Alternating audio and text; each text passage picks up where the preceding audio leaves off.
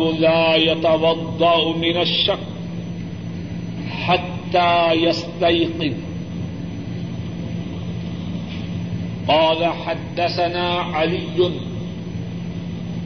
قال حدثنا سفيان، قال حدثنا الزهري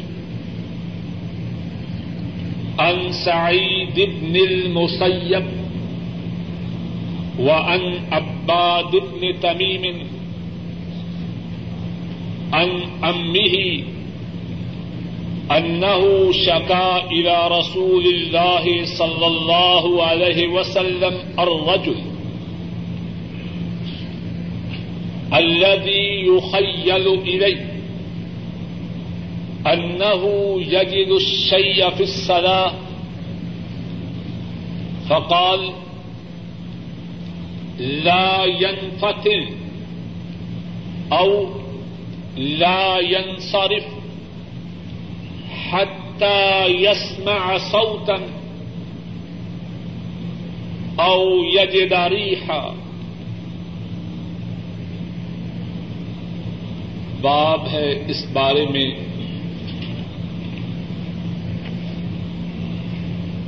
کہ شک کی وجہ سے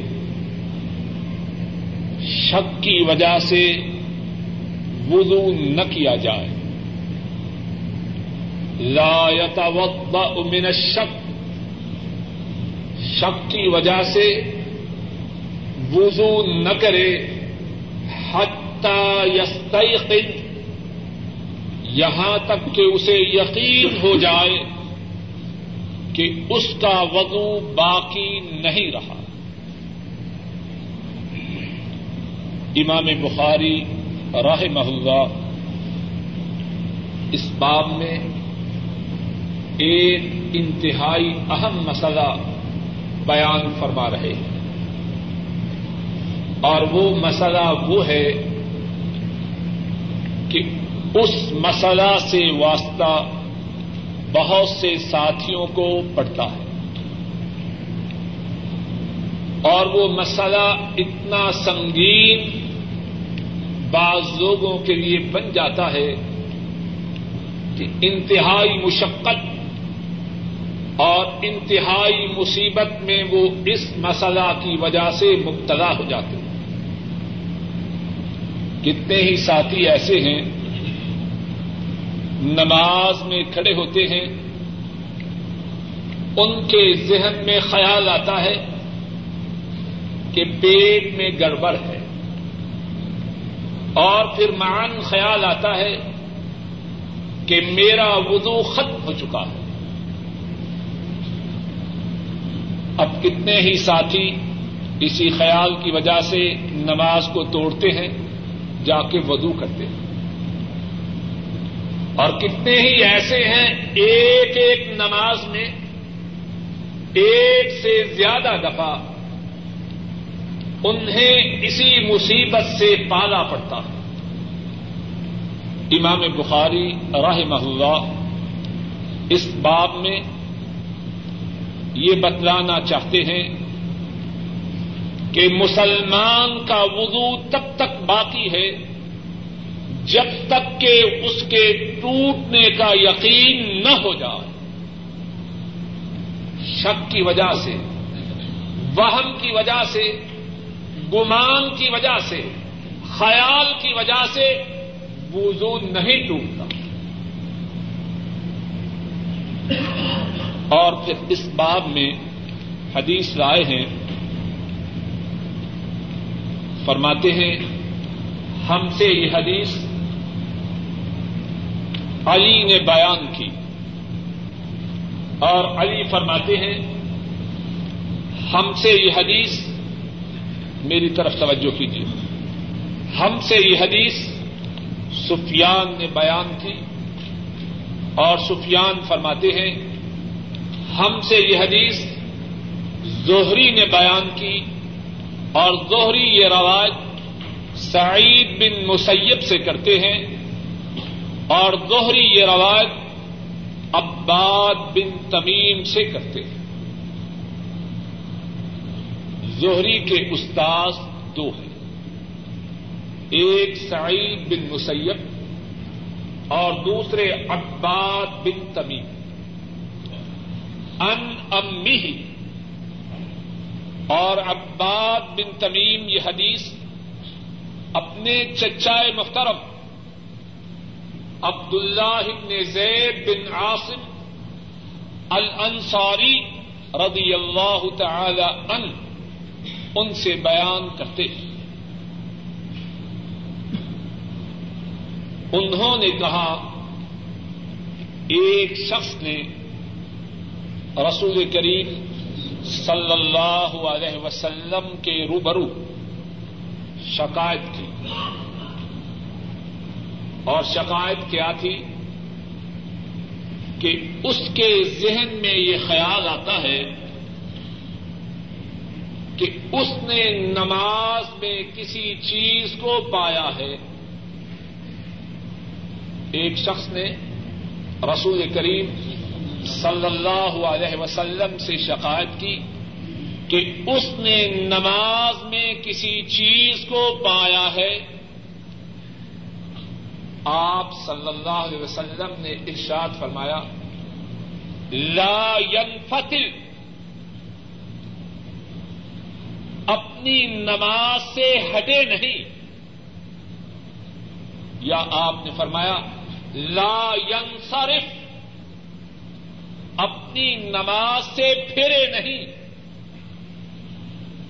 اپنی نماز کو جاری رکھے۔ حتی یسمع سوتا او یجداری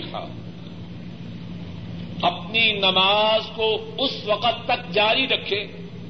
جب تک کہ وہ دو میں سے ایک بات کو نہ پائے یا آواز سنے کہ اس کے پیٹ سے کچھ نکلا یا بدبو کو سونگے۔ فرمایا، جب تک ان دو باتوں میں سے ایک نہ ہو جائے، تب تک اپنی نماز کو جاری رکھے۔ اس حدیث پاک میں اور اس کی سند میں کتنی ہی باتیں مختصر طور پر چند ایک باتوں کا اللہ کی توفیق سے ذکر کرتا ہوں۔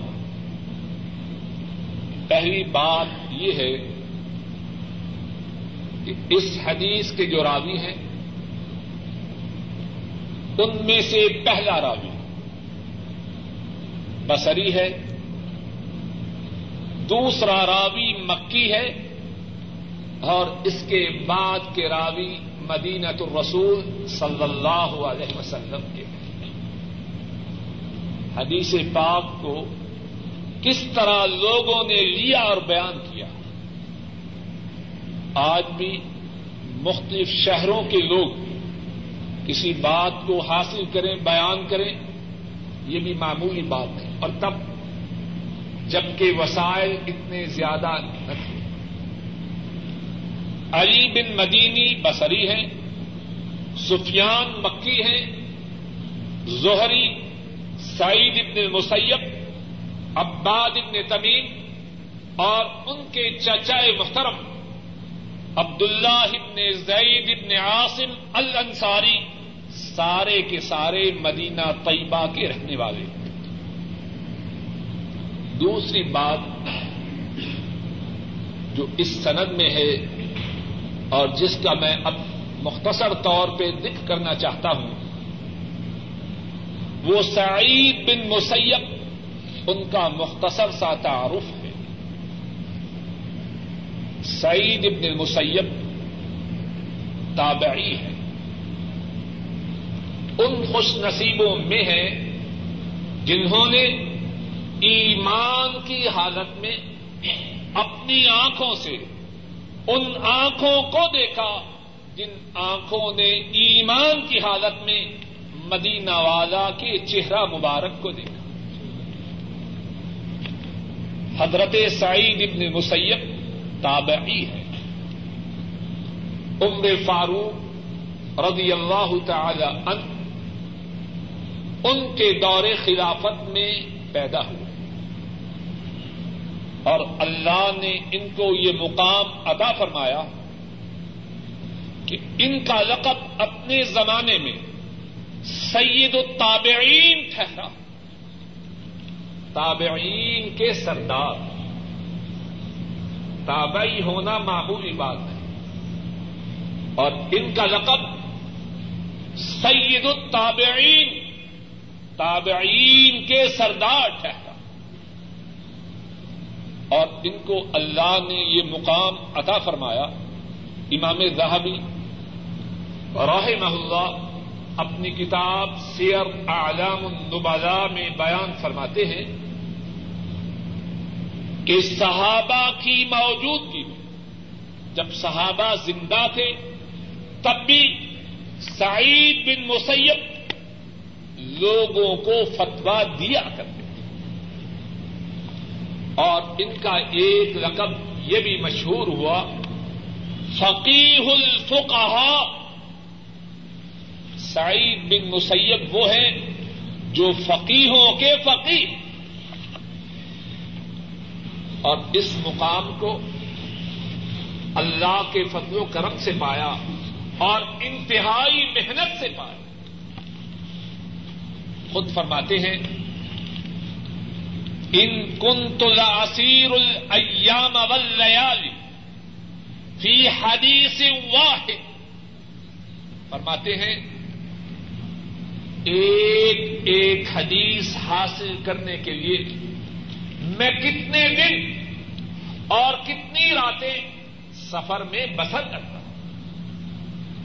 اس مقام کو پایا اللہ کے فضل و کرم سے پایا اور انتہائی محنت سے پایا اور ان کی دینداری، اس کی کیفیت یہ تھی، خود بیان فرماتے ہیں، چالیس سال کے عرصہ سے میری زندگی میں ایک نماز بھی ایسی نہیں گزری جو میں نے جماعت کے بغیر ادا کی۔ کہاں وہ اور کہاں ہم۔ ہم میں سے ہر شخص اپنے ایک گزشتہ سال کا ہی حساب کرے۔ کتنی نمازیں جماعت کے ساتھ پڑھی اور کتنی بغیر جماعت۔ سال تو دور کی بات ہے ایک ماہ کا حساب کرے۔ اور مہینہ بھی دور کی بات ہے، ایک ہفتے کا حساب کرے اور ہفتہ تو ہفتہ رہا، ہم میں سے کتنے ایسے ہیں؟ اگر حساب کریں تو ان کی ایک دن کی پانچ نمازیں بھی شاید جماعت کے ساتھ نہ دکھیں سعید ابن مسیب راہ محلہ فرماتے ہیں میری زندگی کے گزشتہ چالیس سالوں میں ایک نماز بھی ایسی نہیں جو میں نے جماعت کے بغیر ادا کی۔ اور اسی پر بس نہیں۔ فرماتے ہیں اور گزشتہ تیس سال ایسے گزرے ہیں کہ مؤذن کے اذان دینے سے پہلے میں مسجد میں موجود تھا۔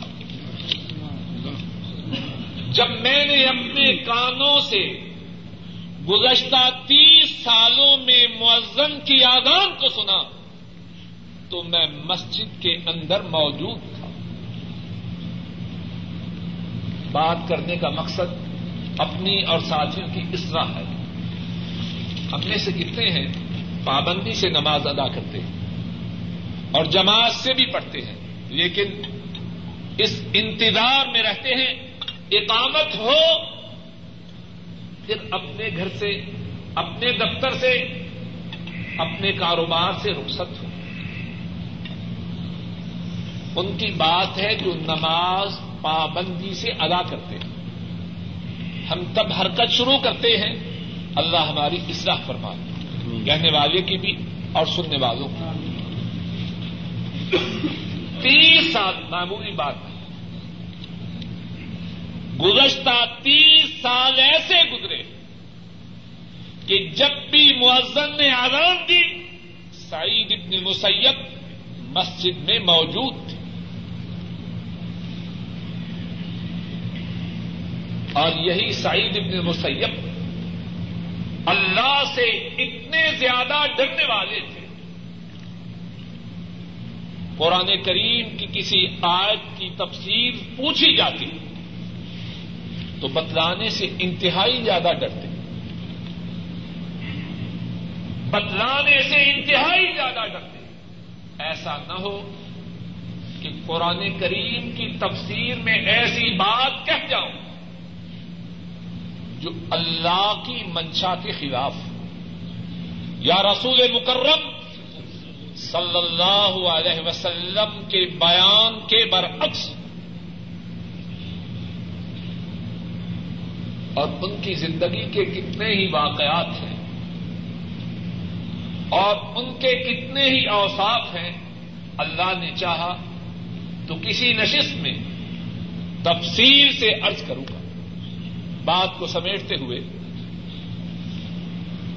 ان کی زندگی کے آخری ایام تھے۔ بے ہوش ہوئے نافے آئے انہوں نے بے ہوشی میں ان کا رخ قبلہ کی طرف کیا۔ ہوش میں آئے تو کہنے لگے، میرا رخ قبلہ کی طرف کس نے کیا؟ کیا نافے نے کیا؟ بتلایا گیا کہ ہاں نافے نے کیا۔ فرمانے لگے، کسی کے منہ کو قبلہ رخ کرنے سے کیا بنے گا؟ اگر میں خود اسلام پہ کاربن نہ ہوں اور میرا دل بیت اللہ کی طرف متوجہ نہ ہو۔ بے ہوشی کی حالت میں میرے چہرے کو قبلہ کی طرف پھیرنے سے کیا بنے؟ گا یہی سعید ابن مسیب رحمہ اللہ اس حدیث کے راویوں میں سے ایک راوی۔ ایک اور بات جو اس حدیث کی صنعت کے متعلق کہنا چاہتا ہوں وہ یہ ہے کہ عباد ابن تمیم اس حدیث کو کس سے بیان کرتے ہیں۔ اپنے چچائے محترم عبد اللہ ابن زید ابن عاصم المازنی الانصاری رضی اللہ تعالی عنہ، ان سے بیان کرتے ہیں۔ اور میں کہوں گا، اور میرا یہ اعتقاد ہے، رسول کریم صلی اللہ علیہ وسلم کی حدیث بیان کرنے والا، چچا بھی خوش نصیب ہے بتیجا بھی خوش نصیب ہے۔ اور اس بات کو بے اسرار کہوں گا، اور پہلے بھی کتنی دفعہ یہ بات آ چکی ہے۔ کوشش کریں کہ ہماری جو رشتے داروں میں گفتگو ہے، اپنے بچوں سے، اپنے اعزا و خارج سے، اپنے گھر والوں سے، اس میں دین کی بات ایک دوسرے سے نقل کریں۔ ہماری گفتگو کسی پہ نہ ہو، فلاں ایسا فلاں ایسا، اس کی گاڑی ایسی، اس کے بچے ایسے۔ اس کی بجائے اپنی محفلوں کا موضوع سخن۔ اللہ اس کے رسول صلی اللہ علیہ وسلم کے ارشادات کو بنا۔ تاکہ جب ہم اس دنیا سے اٹھ جائیں، ہمارے آئندہ وقارب، ہمارے حوالے سے بیان کریں۔ میرے باپ نے، میرے شوہر نے، میرے بھائی نے، میرے دادا نے، میرے نانا نے میرے چچا نے، میرے ماموں نے، میرے خالو نے اللہ کی یہ بات بتلائی۔ اللہ کے رسول صلی اللہ علیہ وسلم کی یہ بات بتلائی۔ حدیث کا جو متن ہے، اس میں بھی کتنی ہی باتیں ہیں۔ ان میں سے ایک بات یہ ہے کہ یہ شخص جو ایک مشکل میں مبتلا ہوا۔ نماز میں کھڑا ہوتا ہے۔ احساس ہوتا ہے کہ کچھ ہو گیا۔ یہ شخص اپنی مشکل لے کے کس کے پاس پہنچتا ہے۔ ذرا تصور کی امام وقت، بلکہ امام الانبیاء، قائد المرسلین۔ رحمت دو عالم صلی اللہ علیہ وسلم کی خدمت عالیہ میں اپنی مشکل پیش کرتا کیا اس سے یہ بات ذہنوں میں واضح طور پہ نہیں آتی کہ صحابہ کے ساتھ آپ کا تعلق کیسا تھا؟ مشکل پیش آئی، بھاگم باغ کہاں پہنچی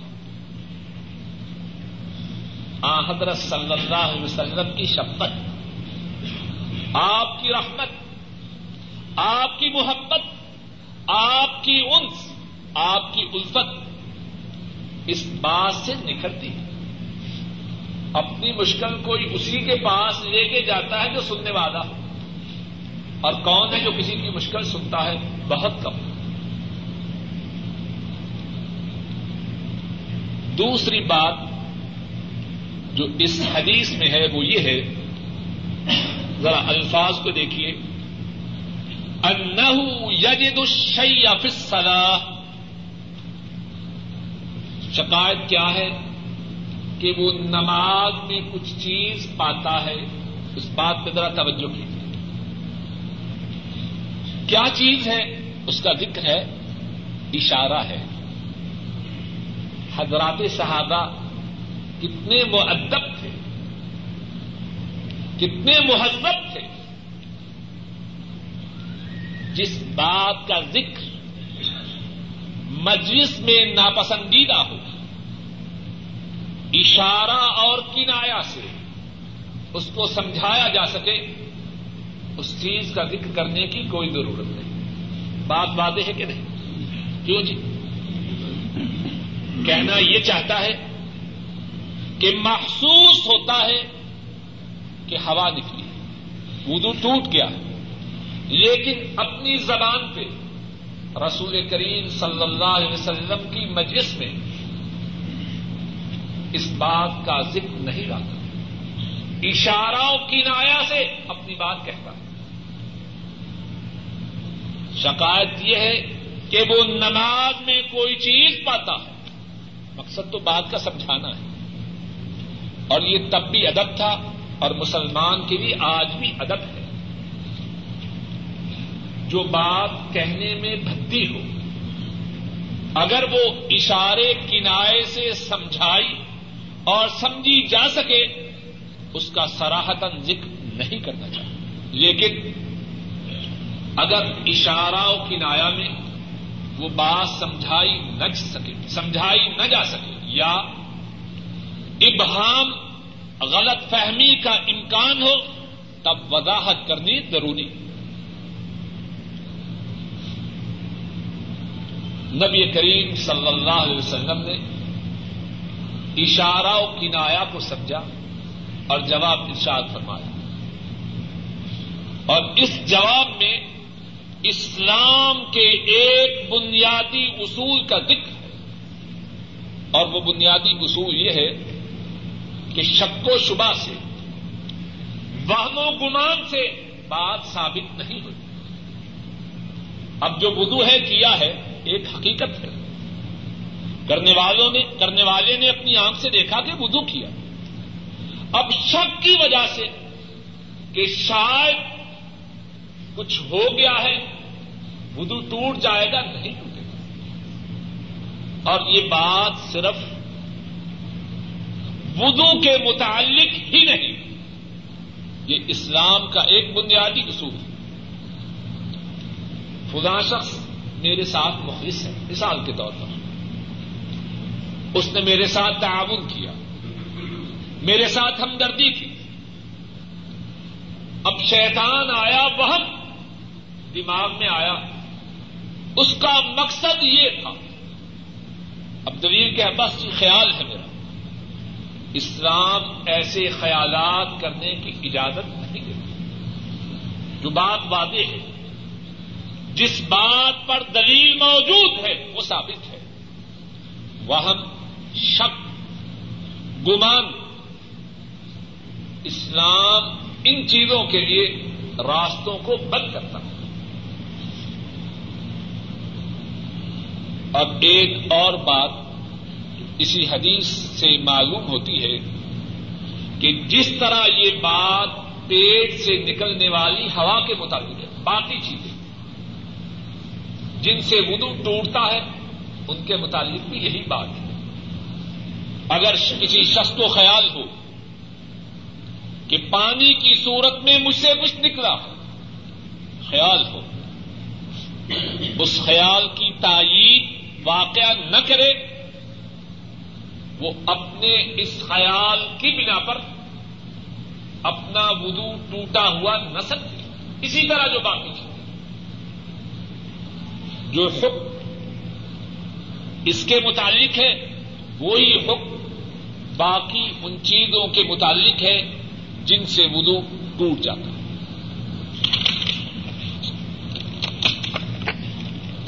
باب التخفيف في الوضوء قال حدثنا علي بن عبد الله. قال حدثنا سفيان عن أمر. قال أخبرني كريب عن ابن عباس رضي الله تعالى عنهما أن النبي صلى الله عليه وسلم نام حتى نفخ، ثم صلى. وربما قال اضطجع حتى نفغ ثم قام فصلى. ثم حدثنا به سفيان مرة بعد مرة عن أمر، عن كريب، عن ابن عباس رضي الله تعالى عنهما قال بت عند خالتي ميمونة رضي الله تعالى عنها ليلة. فقام النبي صلى الله عليه وسلم من الليل. فلما كان في بعض الليل، قام النبي صلى الله عليه وسلم. فتوضا من شن معلق ودو وضوءا خفيفا يخففه امر و ويقلله وقام يصلي فتوضعت نحوا مما توضأ. ثم جئت فقمت عن يساره. وربما قال سفيان عن شماله. فحولني، فجعلني عن يميني. ثم صلى ما شاء الله. ثم استجع فنام حتى نفخ. ثم أتاه المنادي، فآذنه بالصلاة فقام معه إلى الصلاة فصلى ولم يتوضأ. قلنا لعمرو ان ناسا يقولون ان رسول الله صلى الله عليه وسلم. تنام عينه ولا ينام قلبه. قال امر سمعت عبيد بن عمير سمعت عبيد بن عمير يقول رؤيا الانبياء وحي ثم قرأ. انی اراف المنام انی ازبح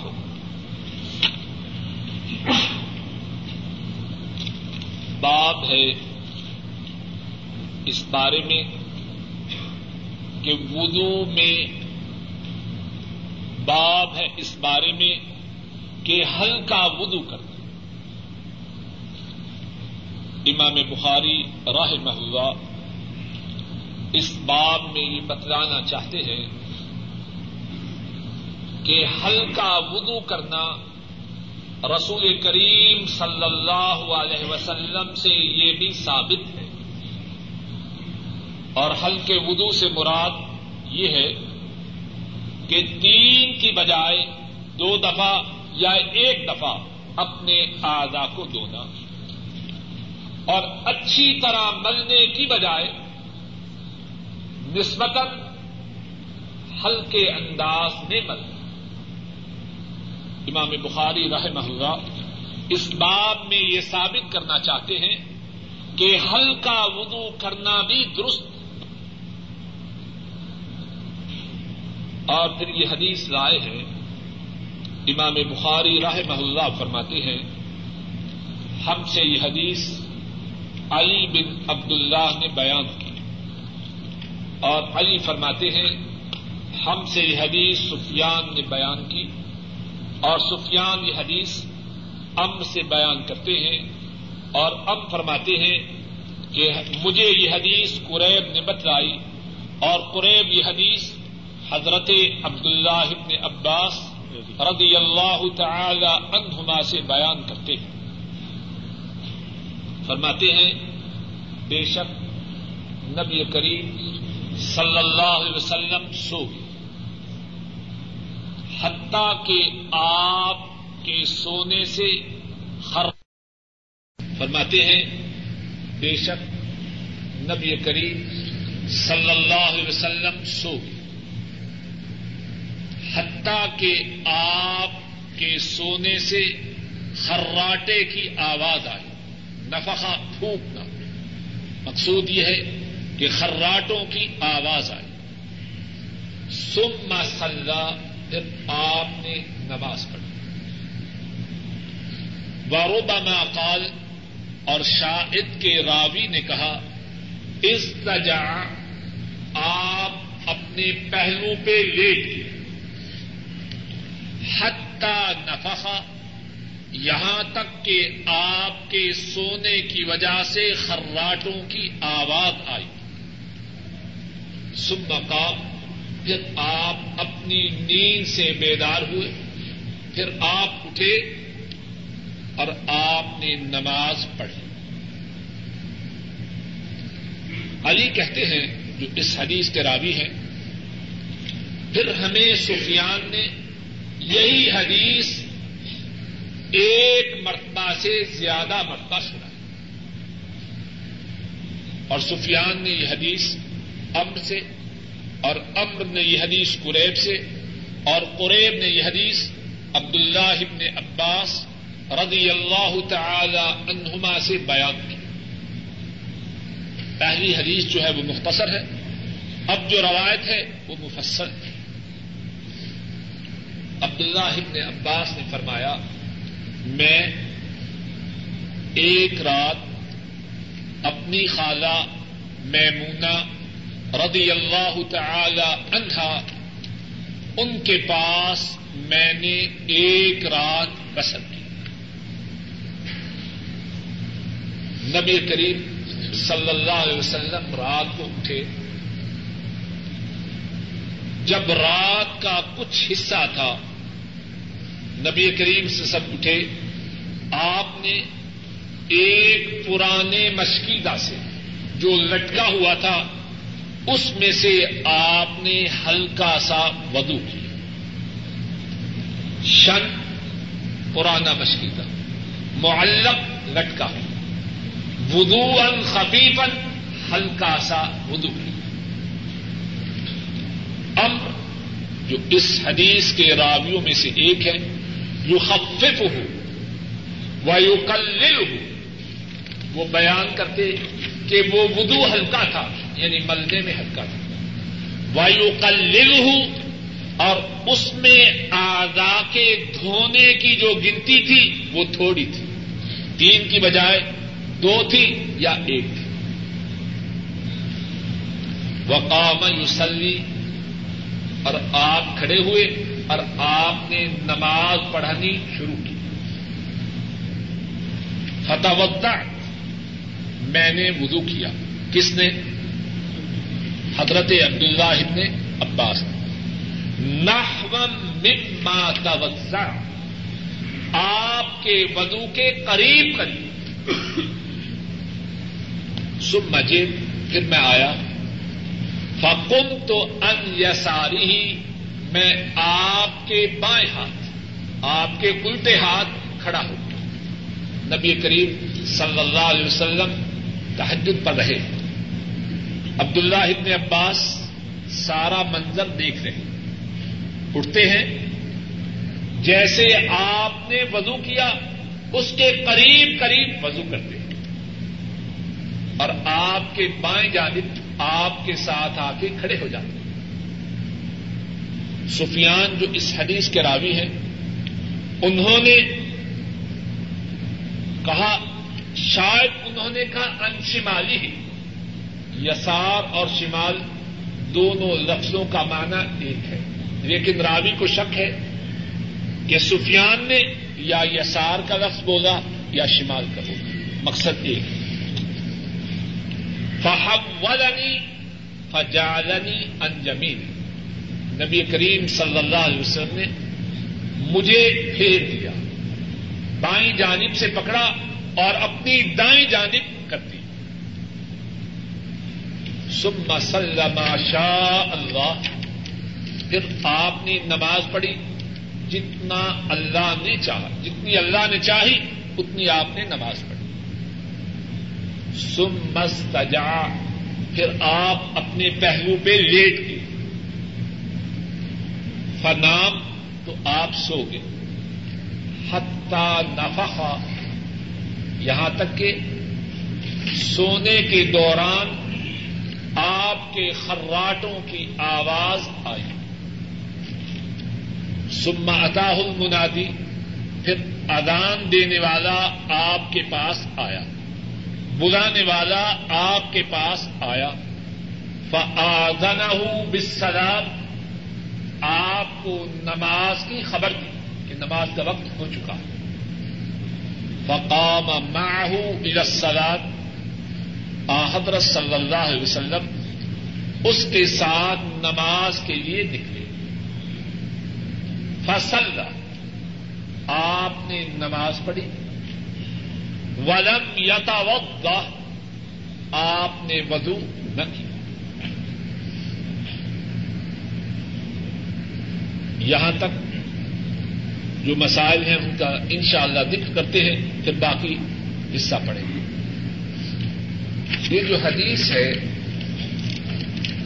علماء کرام نے بیان فرمایا ہے کہ اس حدیث میں بہت سے مسائل ہیں۔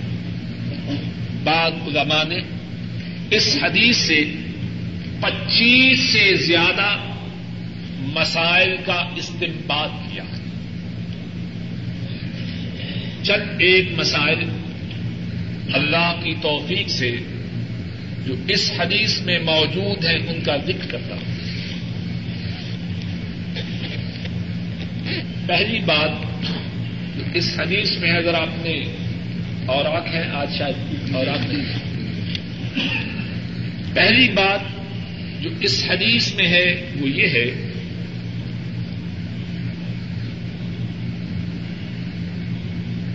کہ حضرت سفیان جو اس حدیث کے راوی ہیں، انہوں نے اس حدیث کو مختصر بھی بیان کیا اور مفصل بھی بیان کیا۔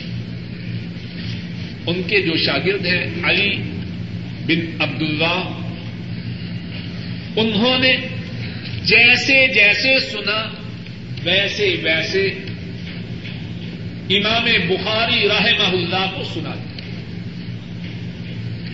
مختصر سنا مختصر بھی بیان کیا، مفصل سنا، مفصل انداز سے بھی بیان کیا۔ دوسری بات جو اس حدیث میں ہے وہ یہ ہے کہ حضرت میمونہ رضی اللہ تعالی عنہا آ حضرت صلی اللہ علیہ وسلم کی زوجہ محترمہ اور وہ حضرت عبداللہ ابن عباس، ان کی خالہ تھی اس حدیث سے معلوم ہوتا ہے کہ حضرت میمونہ، حضرت عبداللہ ابن عباس کی خالہ تھی نبی کریم صلی اللہ علیہ وسلم حضرت عبداللہ ابن عباس کے کیا لگتے ہیں؟ چچا جان بھائی، عباس اور عبداللہ دونوں بھائی ہیں۔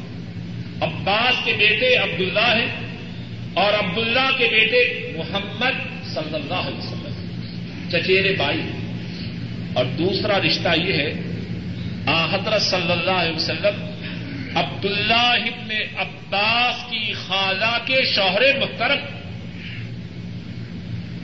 ایک اور مسئلہ اس حدیث سے معلوم ہوتا ہے کہ بھانجا اپنی خالہ کے گھر سو سکتا تھا۔ عبداللہ ابن عباس اب کس کے گھر سو رہے ہیں؟ نبی کریم صلی اللہ علیہ وسلم کا بھی گھر ہے اور ان کی خالہ محترمہ میمونہ کا بھی گھر بت تو ان خالتی میمون لیلتن۔ میں اپنی خالہ میمونہ کے گھر ایک رات سویا۔ لیکن یہاں تو کسی بات سمجھ نہیں خالہ کے گھر جا کے سونا کس مقصد کے لیے؟ بعض معاشروں میں یہ بات دیکھی گئی ہے، اگر باپ دین کے معاملہ میں کچھ پابندی کا اظہار کرتا ہے، تو بعض کنبوں میں چور دروازہ ہے۔ کہ میں نے آج انٹی کے گھر جانا یا انکل کے گھر جانا کیوں؟ کہ اس گھر میں وی سی آر نہیں۔ اس گھر میں جمعرات کے دن پھر نہیں آ سکتی۔ انٹی کے گھر کے بہانے جاؤں گا اور وہاں جا کے اللہ کی نافرمانی کا پروگرام دیکھوں۔ اس قسم کی اسلام میں اجازت نہیں۔ یہ چور دروازہ ہے۔ اور اگر کوئی روکے تو کہتے ہیں، دیکھو جی بڑے دیندار ہیں۔ سلا رحمی کا حکم اللہ نے دیا ہے اور یہ قدا رحمی کرتے ہیں۔ بات وضاحت بڑی عمدہ ہے، لیکن غلط مقصد کے لیے استعمال کی گئی۔ اور بعض جگہ اور بھی مسئلہ ہے۔ انٹی کی بچیاں، جس طرح کہ میں نے پہلے بھی کتنی دفعہ عرض کیا ہے، درس کا مقصد اصل مقصد یہ ہے کہ کہنے والے اور سننے والوں کی اصلاح۔ بعض گھروں میں مصیبت کا انداز دوسرا ہے۔ انٹی کی بچیاں وہ بھی نوجوان ہیں۔ اور یہ صاحب بھی نوجوان ہیں۔ اسلام کی حدود کو توڑتے ہوئے انٹی کے گھر جانا چاہتا ہے۔ ان کے ساتھ جائے کیرم بورڈ کھیلے وہ بھی نوجوان، یہ بھی نوجوان۔ اسلامی حدود کو توڑتے ہوئے انٹی کی بچیوں سے نشست و برخاست ہو۔ اسلام اس طرح کی سلا رحمی کی اجازت نہیں دیتا۔ یہ نام ہے سلا رحمی کا اور حقیقت میں بدناشی کا دروازہ ہے۔ اسلام اس کی اجازت نہیں دیتا۔ عبد اللہ ابن عباس رضی اللہ تعالی عنہما، اپنی خالہ محترمہ کے گھر رات کے قیام کے لیے جا رہے ہیں۔ مقصد کیا ہے؟ رسول مکرم صلی اللہ علیہ وسلم، رات کی تاریخیوں میں آپ کی عبادت کا جو انداز ہے، وہ میں نے سیکھنا ہے۔ اور شاید اللہ جانے۔ اگر ان کی انٹی، ان کی خالہ آپ کے حرم میں نہ ہوتی، جو اس حدیث سے معلوم ہوتی ہے، وہ یہ ہے کہ نبی مکرم صلی اللہ علیہ وسلم آپ اٹھے اور آپ نے وضو کیا۔ اور وہ وضو کیسا تھا؟ عبداللہ ابن عباس فرماتے ہیں وضو ان خفیفن وہ ہلکا وضو تھا۔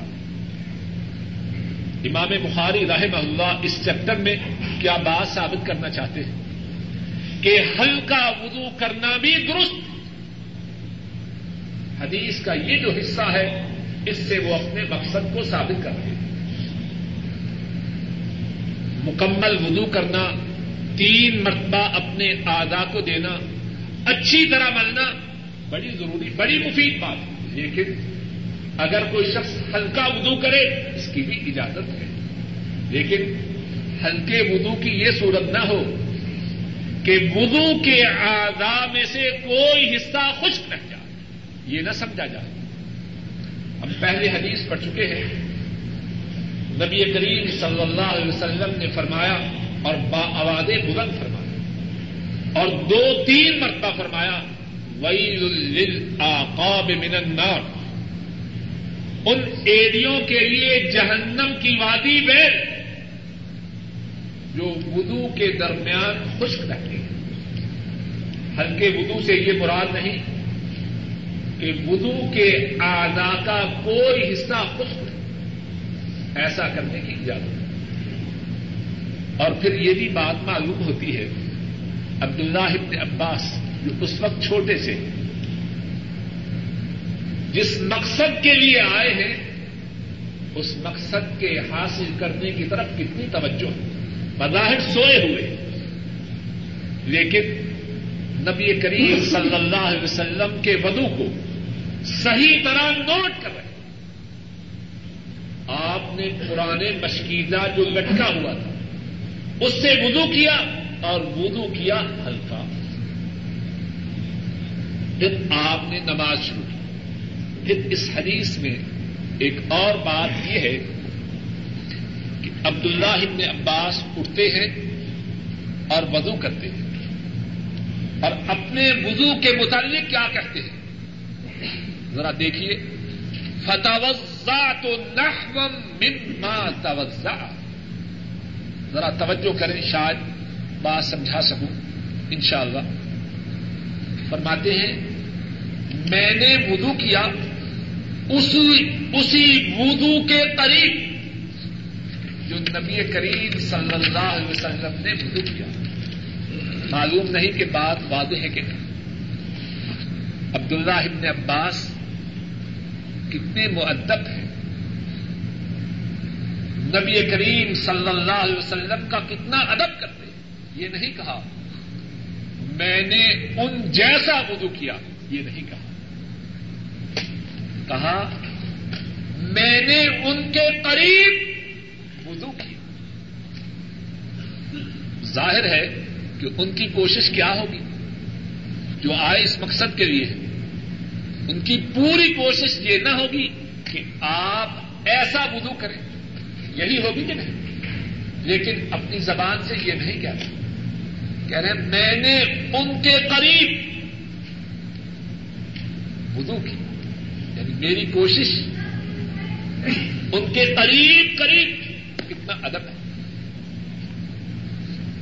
اور پھر اس حدیث سے یہ بات معلوم ہوتی ہے کہ اگر کوئی شخص نماز میں کھڑا ہو اور جب وہ نماز میں کھڑا ہو، اس کا کوئی مقتدی نہ ہو، اگر کوئی شخص بعد میں آئے، وہ اس کا مقتدی بن سکتا عبداللہ ابن عباس رضی اللہ تعالی عنہما، آپ پہلے سے تحجد کی نماز میں کھڑے ہیں۔ عبداللہ ابن عباس بعد میں آتے ہیں۔ آپ کی نماز شروع کرنے کے بعد بعد میں آ کے شریک ہوتے ہیں۔ آپ نے ان کو اپنی امامت سے نکالا نہیں کہ نکل جاؤ۔ ان کو اپنی امامت میں نماز پڑھائی ہے، اپنے ساتھ رکھا۔ اور اس کی تائید اور بات سے ہوتی ہے کہ عبداللہ ابن عباس بائیں طرف آ کے کھڑے ہوتے آپ ان کو پکڑ کے دائیں طرف کر دیتے اور بعض روایات میں ہے کہ ان کے کان سے پکڑ کر بائیں طرف سے دائیں طرف کر دیتے کیوں کرتے ہیں؟ مسئلہ یہ ہے کہ جب امام اور مقتدی صرف دو، ایک امام، ایک مقتدی ہو مقتدی کس طرف کھڑا ہوگا؟ دائیں طرف۔ اگر عبداللہ ابن عباس آپ کے اس نماز میں مقتدی نہ ہوتے، تو دائیں طرف کرنے کی کیا ضرورت؟ تھی بات واضح ہے کہ نہیں؟ بولیے جی۔ دائیں طرف کیا، تو کیا معلوم ہوا؟ اگر کسی شخص نے نماز شروع کی اور نماز کے شروع کرتے وقت اس کا مقتدی کوئی نہ ہو۔ اگر کوئی شخص بعد بعد میں آ کے اس کا مقتدی بننا چاہے تو بن سکتا بات واضح ایک اور مسئلہ یہ معلوم ہوتا ہے کہ دو شخص امام اور مقتدی بن سکتے ہیں۔ امامت کے لیے، جماعت کے لیے ضروری نہیں کہ تین، چار، دس، بیس ہوں۔ دو شخص ہوں۔ تو جماعت بن سکتی اب جماعت بنی ہے کہ نہیں؟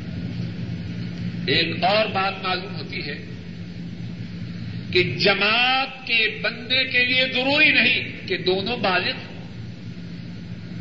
اگر ایک بچہ ہو اور ایک بالغ ہو، تب بھی جماعت بن سکے نبی کریم صلی اللہ علیہ وسلم ہے اور دوسرا آپ کا مقتدی کون ہے؟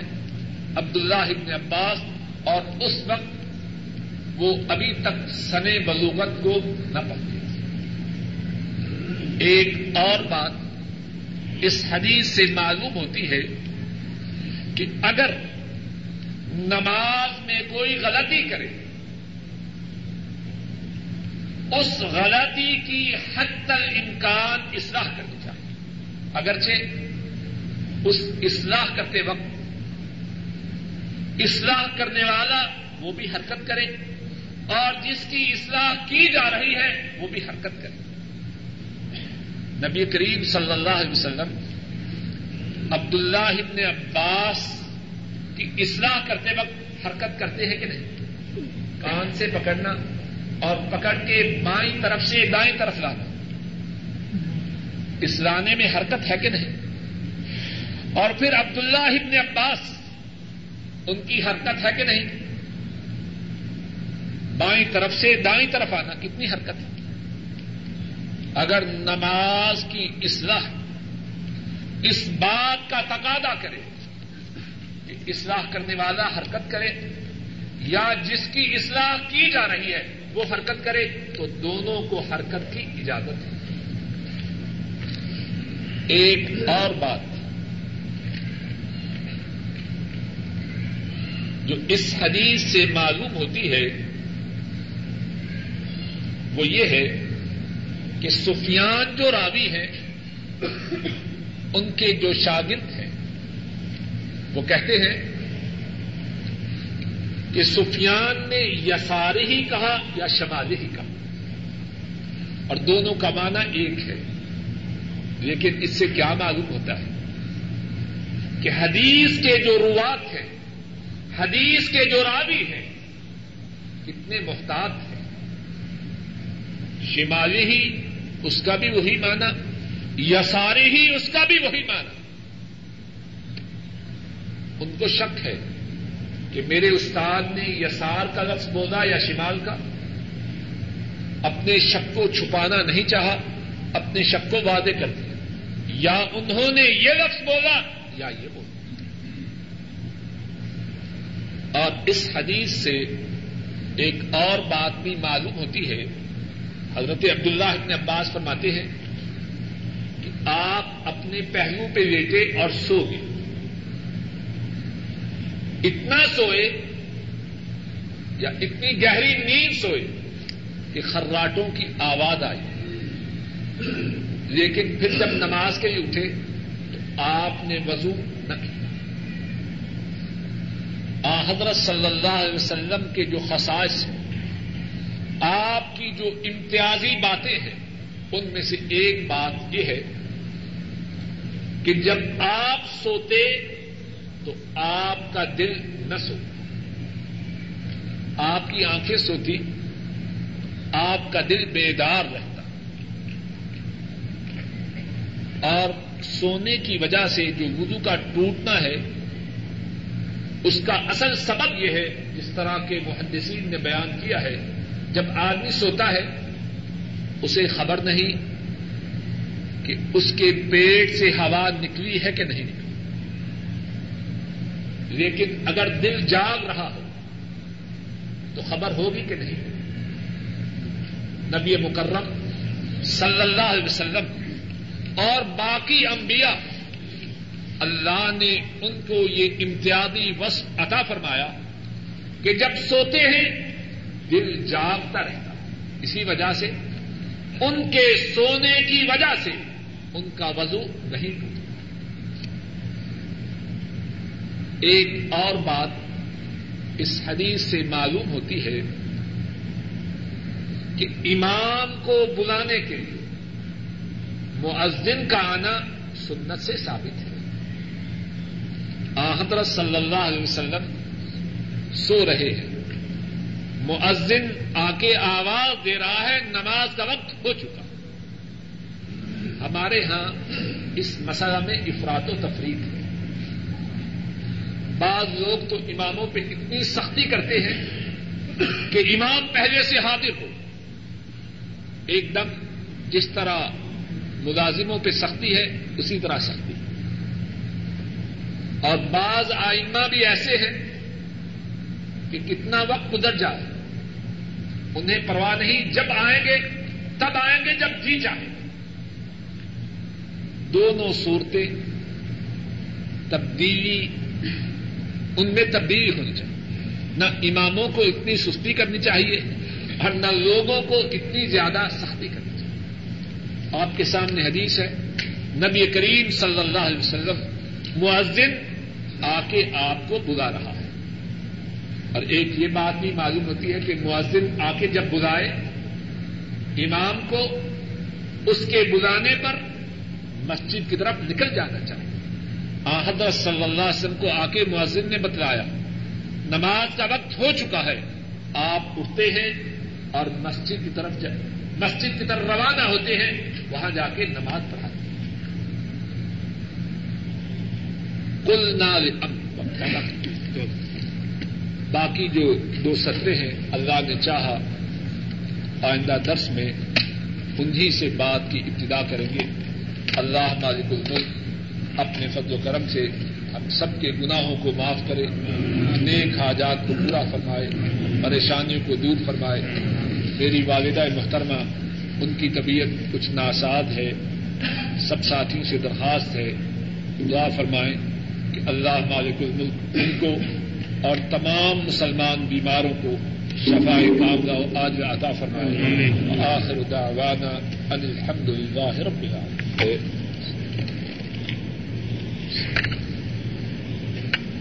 ایک شخص کو قربانی کی استطاعت ہے لیکن وہ چاہتا ہے کہ قربانی کی رقم پاکستان بھیج دے۔ تاکہ وہاں قربانی کی جائے۔ تو کیا یہ طریقہ درست ہے یا غلط؟ جواب یہ ہے کہ بہت سے مسائل میں یا سبھی مسائل میں مسئلہ دریافت کرنے والے کی نیت کا کافی زیادہ دخت ہوتا ہے۔ اگر نیت یہ ہے قربانی پاکستان کی جائے، کیونکہ وہاں غربا مساکین نسبتاً زیادہ ہیں، وہ قربانی سے فائدہ حاصل کریں تو شاء اللہ امید ہے کہ اس کا پاکستان میں قربانی کا کرنا، اس کے لیے ان شاء اللہ اجر و ثواب اور شاید زیادہ اجر و ثواب کا سبب بھی اور اگر نیت یہ ہے کہ یہاں قربانی تین سو، چار سو ملٹی پلائی چھ تو رقم زیادہ بنتی ہے، پاکستان میں جان تھوڑی رقم سے چھوٹ جائے گی۔ اس سوال کا جواب واللہ عالم اس سوال بات کا خلاصہ یہ ہے کہ ایسا کرنے والا اپنے دل میں خود جھانکے مقصود اللہ کی مخلوق کو زیادہ فائدہ پہنچانا ہے یا اپنے پیسوں کی بچت کرنا۔ اور جیسی نیت کرے گا اللہ کے فضل و کرم سے، ویسا ہی ثواب پائے گا۔ اللہ عالم اس سواب دوسرا سوال یہ ہے اگر کوئی شخص یہاں قربانی کرے، یہاں اس کے کوئی آئندہ وقارب نہیں۔ تو کیا قربانی کا سارے کا سارا گوشت خود کھا سکتا ہے؟ واللہ عالم بالصواب۔ قربانی کے گوشت کے بارے میں خاص پابندی کی حدیث میرے علم میں نہیں۔ لیکن کوشش کرے۔ کہ دوسرے لوگوں کو اپنی قربانی میں شریک کرے اگر رشتے دار نہیں تو باقی لوگ تو ہیں۔ اور دوسرے، یہاں بھی سب لوگ روز گوشت کھانے والے نہیں۔ کتنے مزدور، کتنے کام کرنے والے ایسے ہیں کہ کم دنوں میں وہ گوشت کھاتے ہیں۔ کچھ نہ کچھ لوگوں کو شریک کر لے ان شاء اللہ اس میں خیر۔ باقی حضرت صلی اللہ علیہ وسلم نے قربانی کے گوشت کے ذخیرہ کرنے کی اجازت دی۔ مسئلہ کی حد تک یہ بات بھی ہے کہ اگر کوئی شخص قربانی کا گوشت عید کے بعد بھی اپنے استعمال میں لائے، اس کی اجازت ہے۔ لیکن بہتر بات یہ ہے، اپنی قربانی کے گوشت میں دوسرے لوگوں کو شریک کرے اور خصوصاً ان کو جو عام دنوں میں گوشت کم ہی کھاتے ہیں۔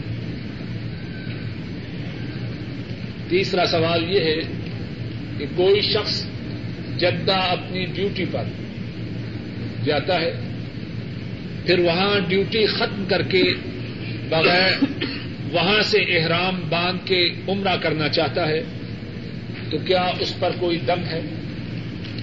اگر کوئی شخص ریاض سے جدہ جاتا ہے اپنی ملازمت کے سلسلہ میں۔ جب اس کی ملازمت کے سلسلہ میں اس کی جو ذمہ داری ہے وہ پوری ہوتی ہے، پھر احرام کی نیت سے مکہ مکرمہ جانا چاہتا ہے۔ کیا اس پر کوئی دم ہے؟ جواب یہ ہے، ایسا جانے والا ریاض سے عمرہ کی نیت نہ کرے۔ یہاں سے اس کی نیت ہو، اپنی ڈیوٹی کی ادائیگی کی۔ جب وہاں سے چھٹی ملے، وہاں سے عمرہ کی نیت کر کے احرام باندھے، اس پہ کوئی دم نہیں۔ لیکن اگر ریاض سے عمرہ کی نیت سے گیا اور میقات کو ہوائی راستے سے یا خشکی کے راستے سے میقات کو پار کیا بغیر